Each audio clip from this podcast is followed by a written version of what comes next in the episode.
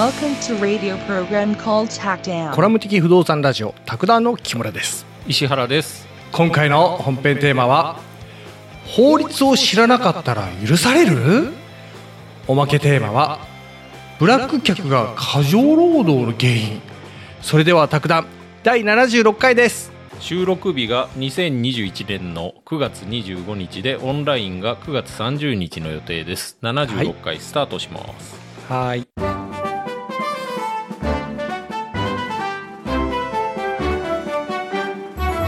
はい、えー、76回は、はいこの行為は法律違反だったと知らないっていうのは、ううんん、罰せられるのかっていう話をやっていこうと思うんですけど、はあは法律ってむちゃくちゃあるじゃないですか。あうんうんで、僕ら別に法律そんな習ってないし、うんうん。で、どうなるのと。まあ結論から言うと、はいまあ罰せられますわ。知らなくても。えもう知らぬ存ぜぬじゃ通らないんだ。通らない。もう知らないで済んだら裁判所いらねえだろって話になるんで、まあまあそうだよね。あの外国の人だっそうそうそう。て捕まるもんね。ねえ、これね、ダーウィン法律事務所のうん。ホームページから参考にしてるんです。岡本博明弁護士さんっていう方が。はあ。なんか名前が革新的だねなんか。うん 法律に違反したとして書類さ、送検されるニュースをちょっと見たよと。はいはいで、どういうのかっていうと、うんインターネット上でうん肥料を販売、販売したとして、はあ肥料取締法違反で7名の方が書類送検されたと。ちょっと待って捕まんのそれ？ねえ。ダーウィン法律事務所の岡本さんも知らなかったらしいですけどね。へえすごいね。それ捕まえれるのもすごいすごいねなんか。みみんな熟知してんだねそれ。捕まえる人がいるってことは。県知事に届け出てなかったと。ああなるほどね。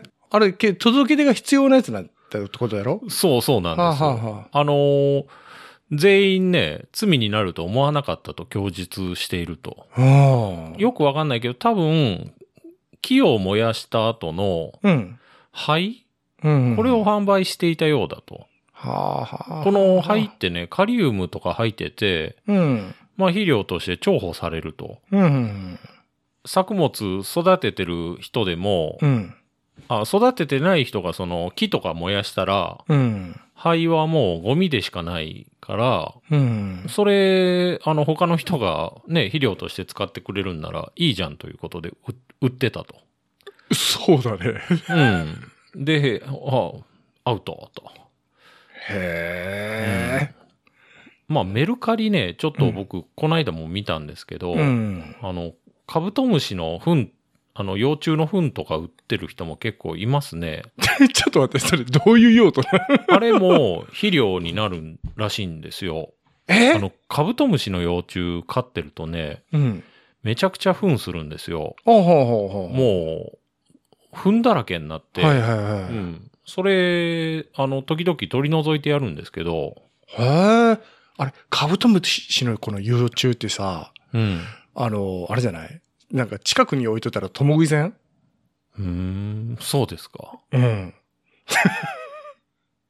え何この空気？何情報それ？何情報ですか？それ？いや、何情報って、あの、結構有名じゃん。へえ、有名有名。あえ。の、そうですか。そう、噛んではあ。待機するんよ。うーん。それで、片っぽが、こう、干からびたような感じになったな。へえ。なるほどね。うん。また今日は、なんか勉強になりましたね。え、この法律よりも？はい。まあ、僕はなんか結構密集で飼ってたけど、それはなかったですけど。あ、ほんとええ結構食うよ。共食い。うん。まあ、く食うっていう表現が合うかどうかわからんけど。う。うんん。はい。あのーこの肥料取締法って、うん。あのー肥料を、うん。まあ、なりわいとして販売するものは、ほ都道府県知事への届け出しなさいよと。それや。れ、やらなかったら1年以下の懲役等を課すことを、としていると。うんうんうん。で、みんな知らなくて、うん。うん、でも有名な格言があると。ほうほあの、法の淵はこれを許さずと。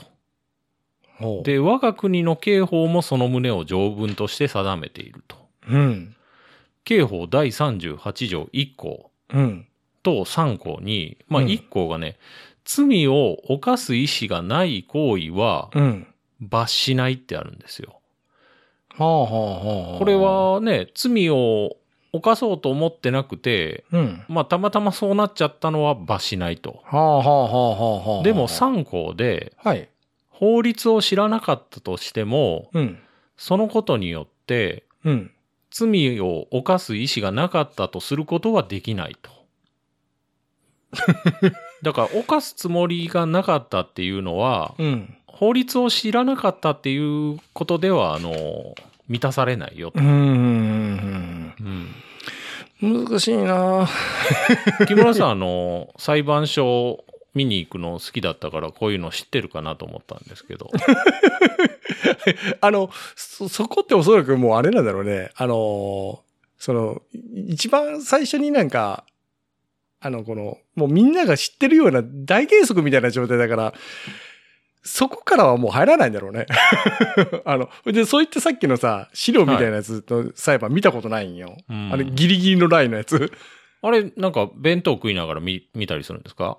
いやいやいや、い飲食禁止。あ、禁止ですか、うん飲食も禁止だし、死後とか、もう、そお、う裁判長とか言って、待ってましたみたいなお。そらくね、あの、はい退廷してくださいって言われるとお思う。ーああ、なるほどね。うん、まあ、例えば、うん。まあ、あの、知識なかった人が、うん。え、人を殺したら犯罪となるんですか？みたいなのが、通用したら、これはやっぱり不当ですよね、と。そうだね。まあそうですわね。うん。あの、法律の存在知らなくても、うん。悪いことをしているのについては十分に認識できてるはずと。ううん。ん。だから一般的にはその法の淵はこれを許許さずっていう原則はうん。妥当なものとして理解されていると。でもね、この今回の肥料とかだと、うん。そういう認識ないと、悪いことをしてる認識ないと。うん。で、こういうのに関しても、うん。まあ原則的にはもう法の淵はこれを許さずだよと。うん。うん。うん。まあなんかするときって、うん。人が何かするときって、うん。それが犯罪じゃないよなっていうのは、うん。自分自身で責任を持つ態度が求められると。はあ。なかなか人間生きていくの厳しいですね。厳しいね。本当にね。はい。まあ知らんかったではもう許さんと。うん。うん。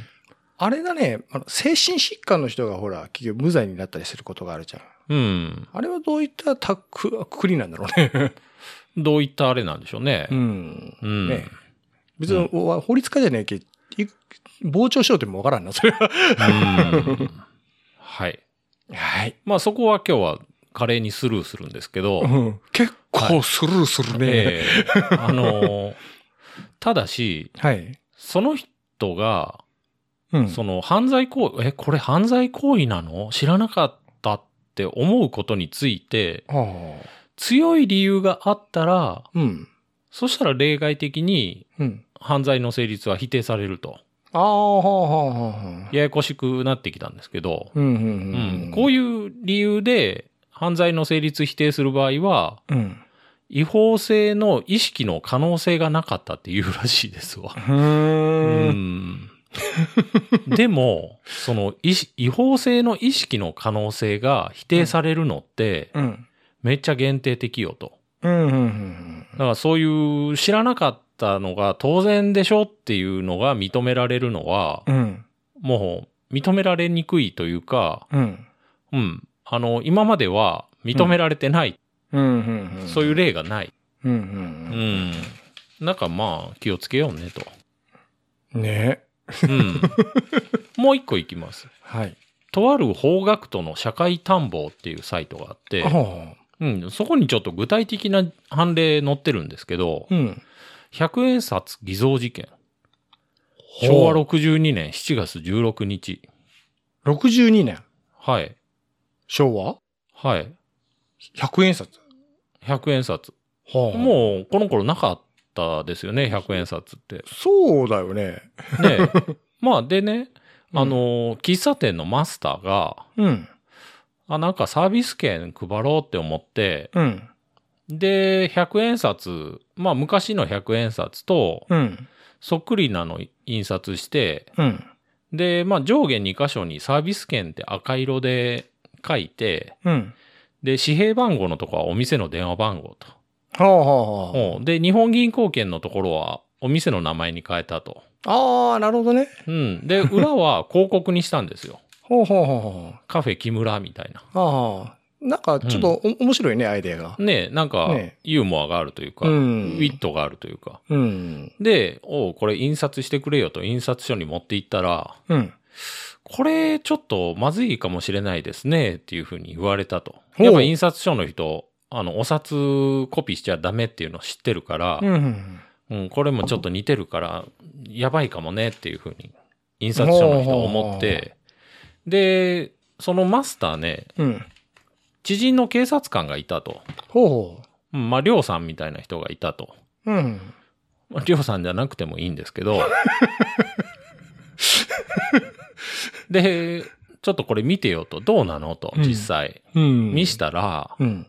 あのーこれやっぱちょっとまずいよねっていう風なうん。ことは言われたと。うん。うん。、でも、まあ見本とかうん。サービス券っていう文字入れて、うん。誰が見ても紛らわしくないようにすればいいかもしれないねっていう助言したらしいですわ、その警察がうん。うん。で、その時の態度がめっちゃ好意的だったと。ほうん。めっちゃ親切やん、みたいな。うんまうんあ、友達、あ、まあ他の警察みたいですけどね、友達とは。う。うん。で、あ、とね、銀行の帯風うん。わかります、うんまあ、木村さんちいっぱい帯風がついたやつが転がってたのを 僕も見たんですけど。千冊のねえ。え千冊の。ええびっくりしましたわ。置いてねえし。あれ？でドミノするとは思わなかった。僕も。まあまあまあ。でね、その、銀行に、その帯風ちょっと分けてよって言ったら、はい。そこの銀行の支店長も、はい。お、お、いいよっていうふうに承諾したと。ほう。だからまあ警察もあんまり言ってなかったし、うん。で、100円札もそんな今流通してないし、うん。で、大丈夫だろうと、印刷したと。うん。で、これ最高裁まで行って、はい。これやっぱダメですよと。へえ。これ、最高裁まで行ったのこれ。はい。揉めに揉めたんでしょうね。で、行為の違法性の意識を欠いていたとしても、うん。それにつきいずれも相当の理由がある場合には当たらないと。へえ。まあこれ、高裁判決を、あの、最高裁はそのまま支持したと。なんか1億円札とかあるよね。うーん、ありますね。ね、うんメモ帳とかでさ。福沢諭吉がニコッとしたようなやつとかね。そう。うんうん。あれはもうなんか昔子供の頃見た時はちょっとおもれえなって思ったんですけどね。うん。最近見てももうしつけって思いますね、ちょっと。今更これ買うやついるのかっていうね。まあでも、持ってます？あの、欲しくならん？うん。きやっぱ、木村さん普段あのリアル1万円札にメモしてるから、たまにはあの、どこういうに書くんだこういよう。ちょっとあの庶民が使うものも使ってみようかみたいな。普通に機械に入らんようになるわ。はい。まあ、で、うんあのー弁護士とかにはい。こういうの聞いても、弁護士も公的機関じゃないと。まあというのが、学説上は、うん。警察とか検察のうんうん。公的機関の助言に従った場合には、うん。あの、罰せられないかもしれないと。はあはあはあ。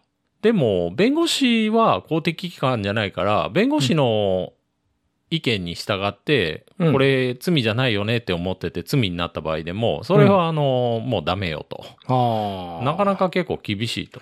厳しいね。その、結局最高裁にどれだけの罪になったんだろうね。ねまあ、大したことないでしょうね、多分。まあね。うん。あ、でも結構。揉めた割には。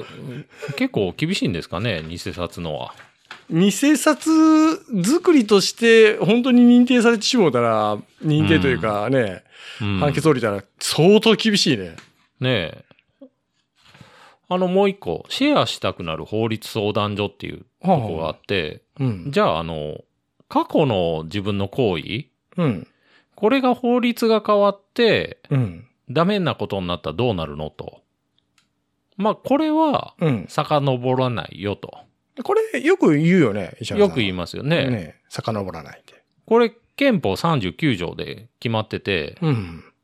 何人も、実行の時に適法であった行為または、うん。すでに無罪とされた行為については、うん。刑事上の責任を問われないと。ううんん。あの、遡らないよと。うん。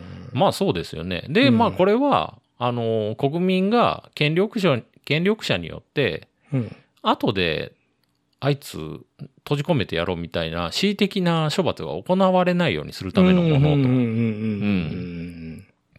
はい、あのー今日から飲酒ダメになったんで、昨日飲酒してた人も逮捕しますとかなっても困うん。るんで。まあそういうのはあるよと。そうだね。うん。ただこれ、事故とかで、うん。事故とか、まあ飲酒とかが特にね、うん事故起こったら、うん。厳罰化の流れっていうのがあるんですよね。はうん、この事故をけきっかけにして厳罰化になったと。あ。うん。で、そういうのでも、あの、事故、その事故のきっかけの事故の人は、その厳罰化の影響は受けないと。うん。うん。そういう感じですね。うん。なるほどね。うん。うん。さっきお札の件でさ、はい。あの、たまにお札に番号書いてる人いない？いますね。あれ、あれおそらくアウトなんだろうな。どうなんでしょうね。マジックで書いたらおそらくアウトだと思うん。なんか、お札は、う。うん。あのーす破いたりしても、効果の方がなんか、やばいというか、効果あの、リアルな価値が結構あるんで、金属としての価値が。うん。あれ溶かしたりしたら、ダメっていうのは聞きましたね。あ、本当？うん。お変札の方原価、ね原価が結構安いから、うん。まあまあ、ちょっと 根拠のない話はちょっと。それはまた調べてね。最後、はい。あの、うっかり法律違反してますかと。うん。うん。こういうので捕まっちゃうよと。ああ。1、はい。あ、これね、日経スタイルのページなんですけど、うん。日々の暮らしの中には思わぬことで違法と言われない、言われかねない落とし穴が潜んでいると。気をつけてよと。うん。1、使わないのに車にバットを入れておく。これ軽犯罪法1条2号で、あ犯罪に問われると。正当な理由なく凶器を隠し持っていた者は犯罪に問われる。野球してる人をこまめに下ろさんとよね。そうです。鉄パイプとか角材とか木刀とか、そういうのもやばいよと。はあ。武器とみなされたらダメってこと？ですね。はあ。なるほどな。キャンプに行く人がナイフとかじゃあ積みっぱなダメなんだ。うん、そうでしょうね。はあ、はあはに行きましょうか。あ、はい。あの、宅配業者に道を聞かれて、はい。嘘を言う。これはダメですよと。軽犯罪法になりますよと。えー、そうなの？うん。へえ、面白いですね。他人の業務に対していたずらなどでこれを妨害した者は罰せられると。へえ。3年以下の懲役または50万円以下の罰金。まあまあ厳しいですね。ええいや、これ僕もちょっとドキッとしたんですけど、めっちゃ重てんじゃん。いや、これ僕ね、あの、うん道聞かれる、自分が歩いてて、はで、車がふーっと近寄ってきて、い。はで、窓を開けて、い。うん。道聞いてきたっていう経験が何回かあるんですよ。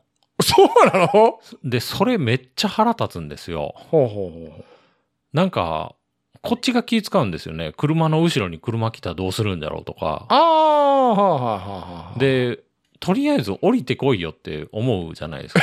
なんか、とりあえず降りてこいよって言ったらすぐチンピラみたいだね。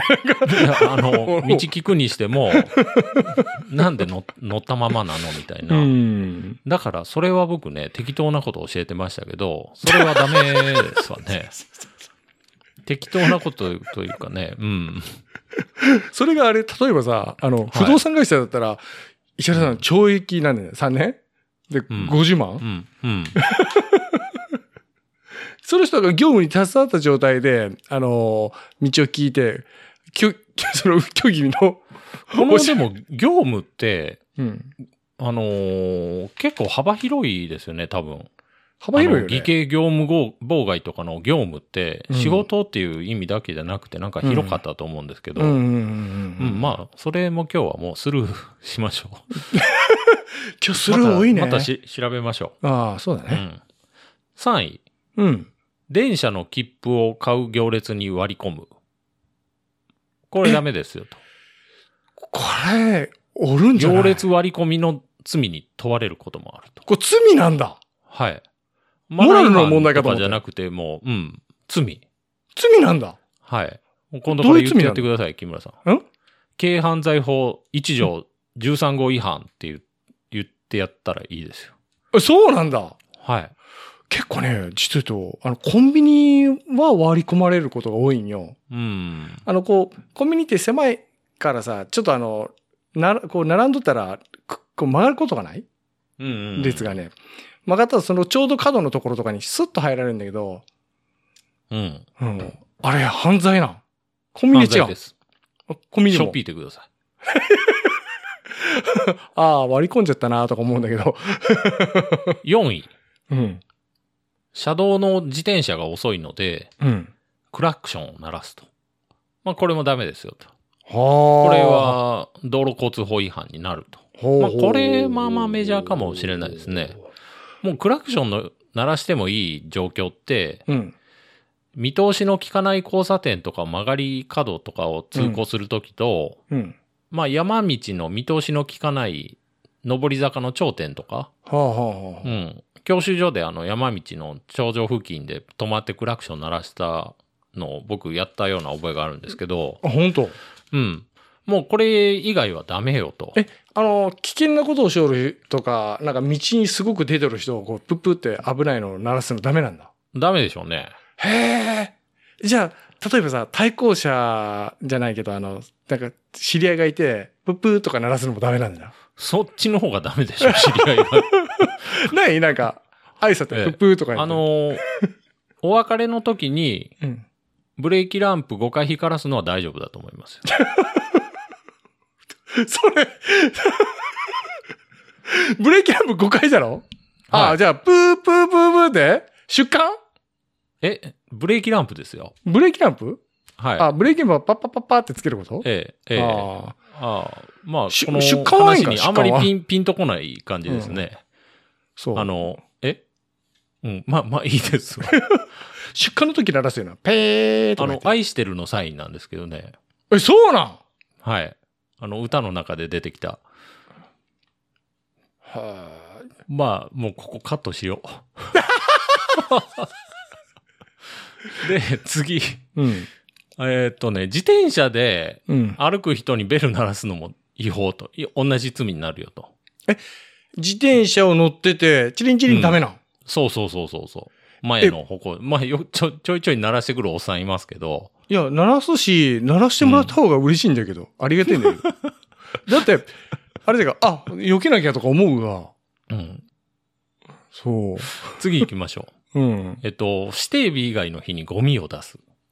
これダメよと。ああ、はあ。これ5年以下の懲役もしくは1000万円以下の罰金。またはこの、陛下。これね、あの、産業廃棄物法第16条で、うん。何人もみだりに廃棄物を捨ててはならないと。これに抵触するんじゃないかと。ああ、じゃあ、指定日以外は、うんそのゴミステーションにゴミを捨てる行為っていうのは不法投棄になるんだ。そうでしょうね。はあ。6位、これ捕まっちゃうな。捕まります。捕まるね。なんか今んとこは何回か捕まっとるな。うん。うん。道路で唾を吐く。ああ、これはね。これはね、まあでも、もうこれも明確にね、うん。街路または公園その他公衆の集合する場所で、うん。単唾を吐き、うん。または大小便をし、もしくはこれをさせたものと。ああ、はあ。うんこれダメよと。うんうん。7位。これ、石原さんさ、はい。田舎に行ったら、はいなんか、田んぼのこのあぜ道のとこで、じいちゃんがよう、しっこしょうなん？うーん。ようしっこしょるっていうのは、そどんくらいの頻度かちょっと正確に教えよてもらってもいいう見るん。よ。あの、田ようんっぼ。ていうのは、うん、田んぼ、田んぼあで。の、1日に1回とか？あーんとさ、田んぼこう、耕す時期とかになったらさ、あの、はいと近くに結局トイレねえじゃん。はい。ねえ。で、そしたらさ、そういった時になったらさ、みんなもうちょっと催したら、ちょあぜ道で人がいないところさーっと行って、シャーっとしてから帰ってくるんよ。なるほど。うんわかりました。うん。これ、捕まっちゃうんだね。うん、そうです。あっちはいないですか？しゃがむ人はいないんですか？その、ああ、いるかもしんないけど、うん、トイレないからね、とりあえず。わかりました。トイレな7い位。。7位。トイレ。はい。7位行ってもいいですか？あ、どうしよう？はい。あの、結婚式に乱入する。これダメよと。これもう軽犯罪法違反で、はい。公使の儀式に対していたずらなどでこれを妨害したものは、はもうダメと。儀式妨害の罪。あ、へえ。うんこれさ、披露宴で、うん。サプライズ的なのをちゃんと前もって打ち合わせしときゃ大丈あ夫あ、なるなのかなほどね。新郎新婦にうん伝えずに、みたいな。うん。迎えに来たとかいうのはダメなんでしょうね。ちょいちょい漫画であれ捕まっちゃうんだるうん。あれはもう逮捕されると。はあ、なるほどね。。次、8位。うん。決闘、喧嘩を申し込む、応じる。これダメよと。あへえ。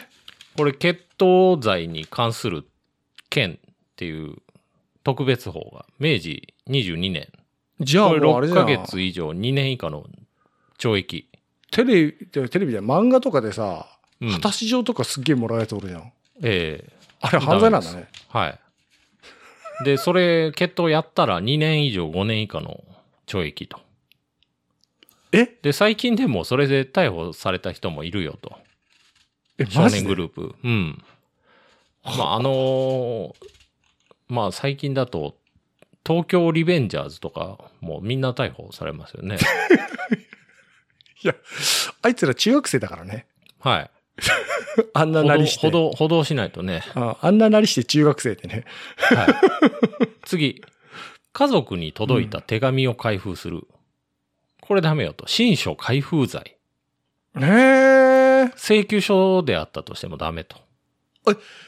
あ、そういうもんなんだ。はい。これはあ、封をしてある他人の新書を正当な理由なく開いたらダメと。へえ。第10位。うん。釣り銭を多くもらって気づいたのに言わない。これダメですよ。財産上不法の利益となり同罪と。ほー。なんかね。10年以下の。懲役。まあこれ木村さん結構返しそうですよね。いや、あの、つ追跡見ない。ああ、そうですか。まあお金が余ってるから。いや、っていうか、なんならも全部そのまますぐポケットに入れちゃうと。あの、レジの募金箱的なやつに。こう手に渡してもらったりとか、あの、今はトレイかな。はい。もうやつガッと掴んでもうすぐポケットにギャッと入れん。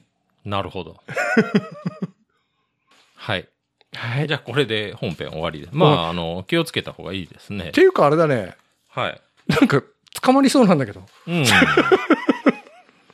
おまけいきます。はい。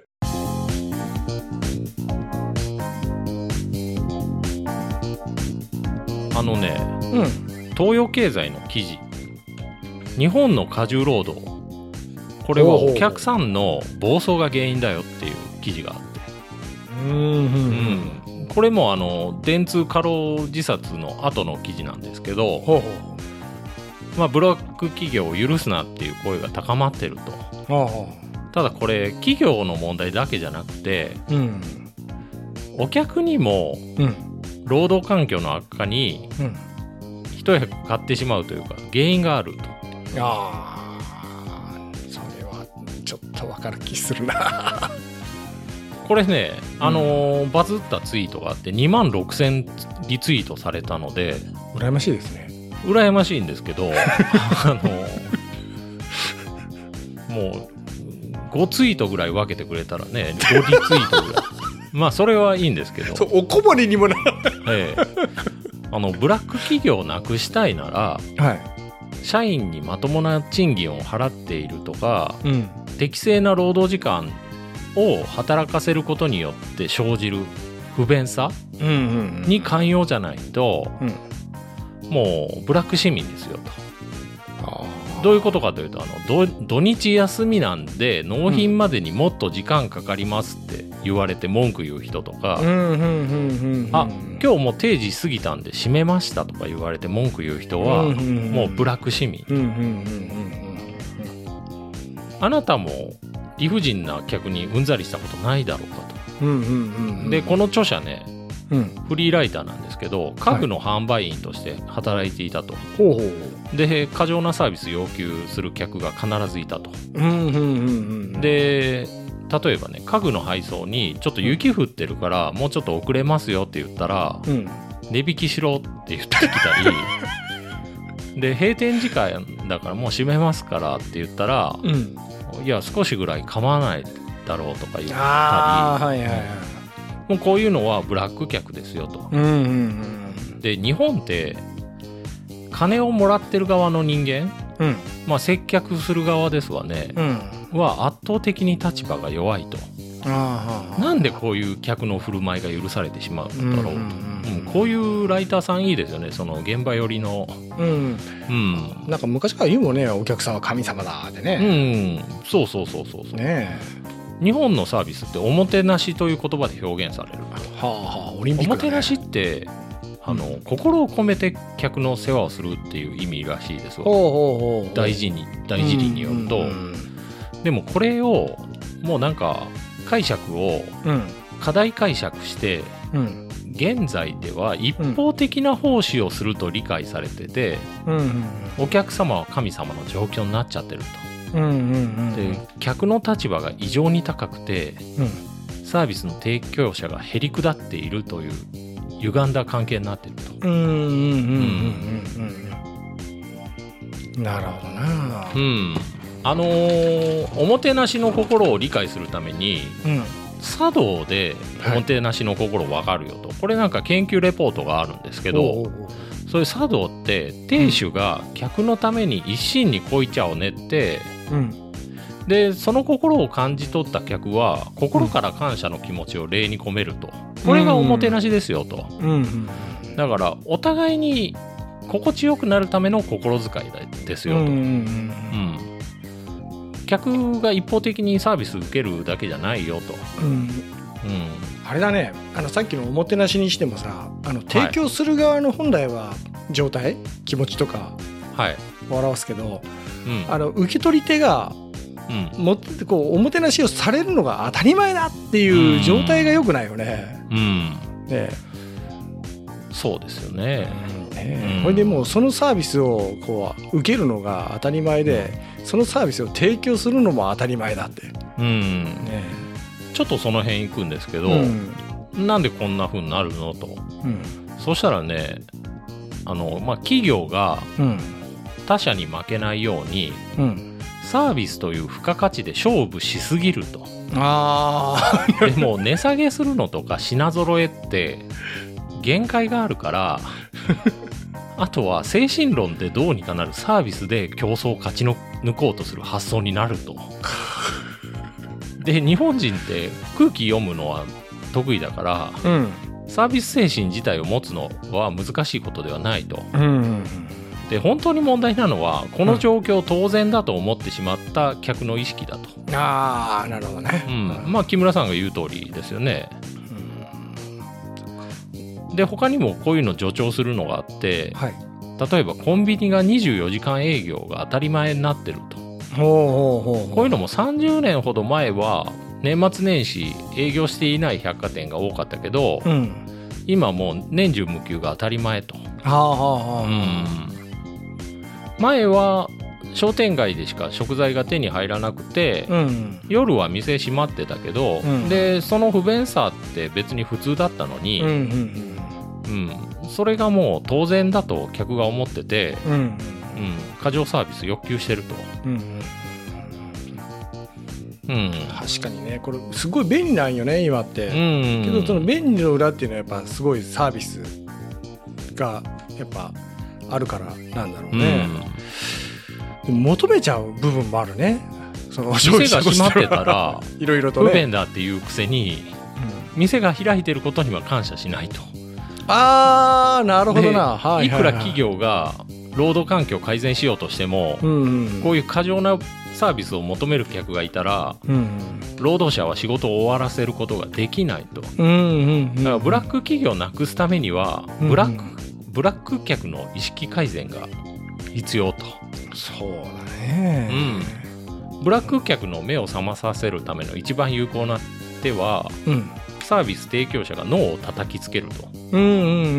で欧米だとねうん。そういう過剰なサービス要求する客にうん。もう客ではないっていうふうに店が拒否するらしいです。わああらしいね。うん。あでこの人今ドイツに住んでるみたいでほドイツって結構ねうん。すごい日曜に店が全て閉まってると。うえそうなの？ドイツは閉店法という法律があってうん。店の営業時間規制されてると。日曜祝日閉店が基本。はで小売店も6時から20時の営業時間っていう決まりが守られてると。あうんうんでで今ちょっとね規制緩和が続いてるけどうんうんでも別にドイツ人喜んで店の営業時間長くしたかっていうとそうでもないと、ほうん、もうあんまり24時間とかやってないみたいです、うん。うん、へでここういうのってうん。不便じゃないのっていうふうに思うかもしれないんですけど、えうん。ドイツ人って深夜や日曜に買い物をする習慣がないと、ああはあはあはあはあで大して気にしないと。でなんで気にしないのかっていうと、うん。うん日曜や深夜はうん。自分も休んでるからと。あだからドイツには深夜や日曜日はや休むべきという価値観が前提としてあってあうん。自分も休んでるし他人に働けとは言わないと、だから開けろとか言わないんでしょううんね、うんうんで日曜休みって分かってるからうん。うん前日に食料品買って日曜日は家でのんびりすればいいと、うん。うん。でそれでも開けろっていう客にはもうはっきりノーを突きつけると、うん。うん。うん。欧米では客にノーということが許されると、うん。うん。まあ、逆に言うと日本はノーということが許されないんですよね。えその空気感はすっごいあるねねねえなんかまあちょっともう謝って収めとけばいいやみたいな感じですよね。あのーそのノーと例えば言うとするじゃん。うん。非難がねお客じゃなくてうん。会社から来そう。自分が働いてる、そうなんですよね。まあだからこういうもう日本でも極端な話うんコンビニのオーナーがうん全員で営業時間は10時から18時って決め決めてしまえば、うんもう閉めれ閉めればいいと。うんなるほどね、でお客さんが「ああ、うんこれって結構不便だよな」と。うんで今まで頑張ってくれてたんだなと。うんうんそういうふうにサービス提供者の目線に立つことができて初めて日本は本当の意味でのおもてなしになると。うん。うんサービス提供する側もされる側も感謝とかね、うん。うん、そういう気持ちを持つと。あのコンビニの夜この結局オーナー店うん、が閉めるっていうのでその、結局その本部となんか揉めとったなやつ。ありましたよね。うん。ね。で夜結局やることにこのメリットとかそういったものがないから、はい。あの営業時間を何時から何時までさせてほしいってうね,、んねまあ、確かにねそういうのもあるわなとね。思うわ、これで実際閉まってるとこあるよね。夜閉まってる、うんありますね。うん。うん面白いね。なんかねまあでこういうのをすれば労働環境も少しはマシになるだろうと、なんか結局自分で自分の首絞めてるようなとこもあるんですよね、我々って。それあの足並み揃えるの難しいだろうね。そこねポイントなんですよ。うん。足並み揃えるっていうのが、ううんん。あのー日本の労働者ってうん。まあコンビニのオーナーとかもはっきり言って労働者階級に入ると思うんですけあどあまあ確かに。足並み揃わないんですよ。それはね。ええ。そらコンビニのオーナー全員でうん。ストでもやったらうん。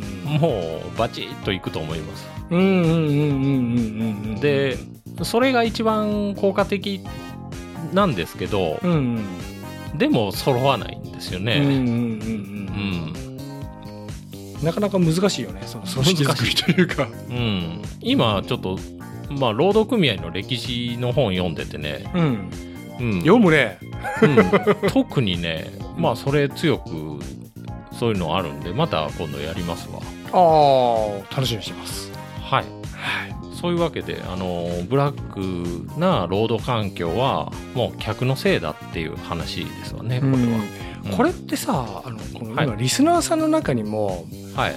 ブラック客クレームでもう頭の中がこうぐちゃぐちゃになってるような人もいるんじゃない？ねねえ。えあれほんま嫌ですよね。ねえ。もう休みの日もさそのことばっかり考えて、そうそうそうそう。気になってね。うん、かわいそうだよね、あんなんね、本当に。いとりあえずこれででおまけ終わりと、はい。はい。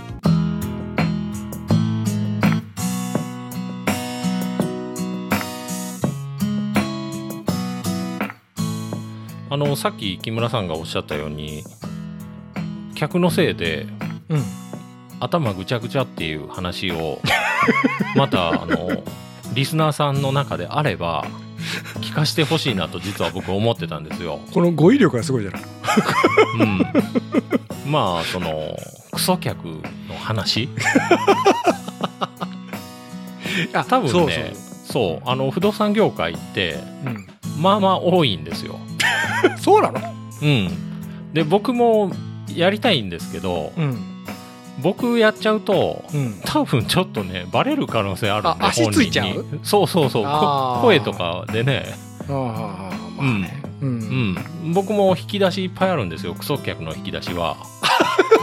でもそれちょっと開陳できないんでぜひねリスナーさんにクソ客の話は教えてほしいと思います、うん、あのもう不動産関係なしでね、あまあそれでもいいですわね、うん、不動産関係なしの方が面白くない、なんか不動産もあればいいけど、やっぱそっちの話の方が面白いっていうのもあるんですけどああのいい客の話より悪い客の話の方がちょっと盛り上がるなっていう。いい客の話聞いてもなんかねえでもなんか下心あるんちゃうんとか思っちゃうね。歪んでる歪んでる。歪んでるからでもクソ客の話聞いたらなんかスカッとするようなね。スカッとする、スカッとするというかああでもい怒りを持ってきたいんだろう。んそれもありますわね。い怒りたい？うん。怒りたいあの共に怒りましょ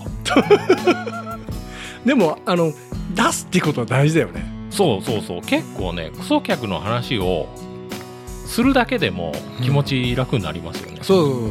えいいと思う、うん、えうん。はい。そんな感じで締めていただけたらと思います今回もお聞きいただきありがとうございました。皆様からのお便りをお待ちしています。配信予定とお便りの宛先はホームページでご確認ください。では次回も聞いてください。さようなら。さよなら。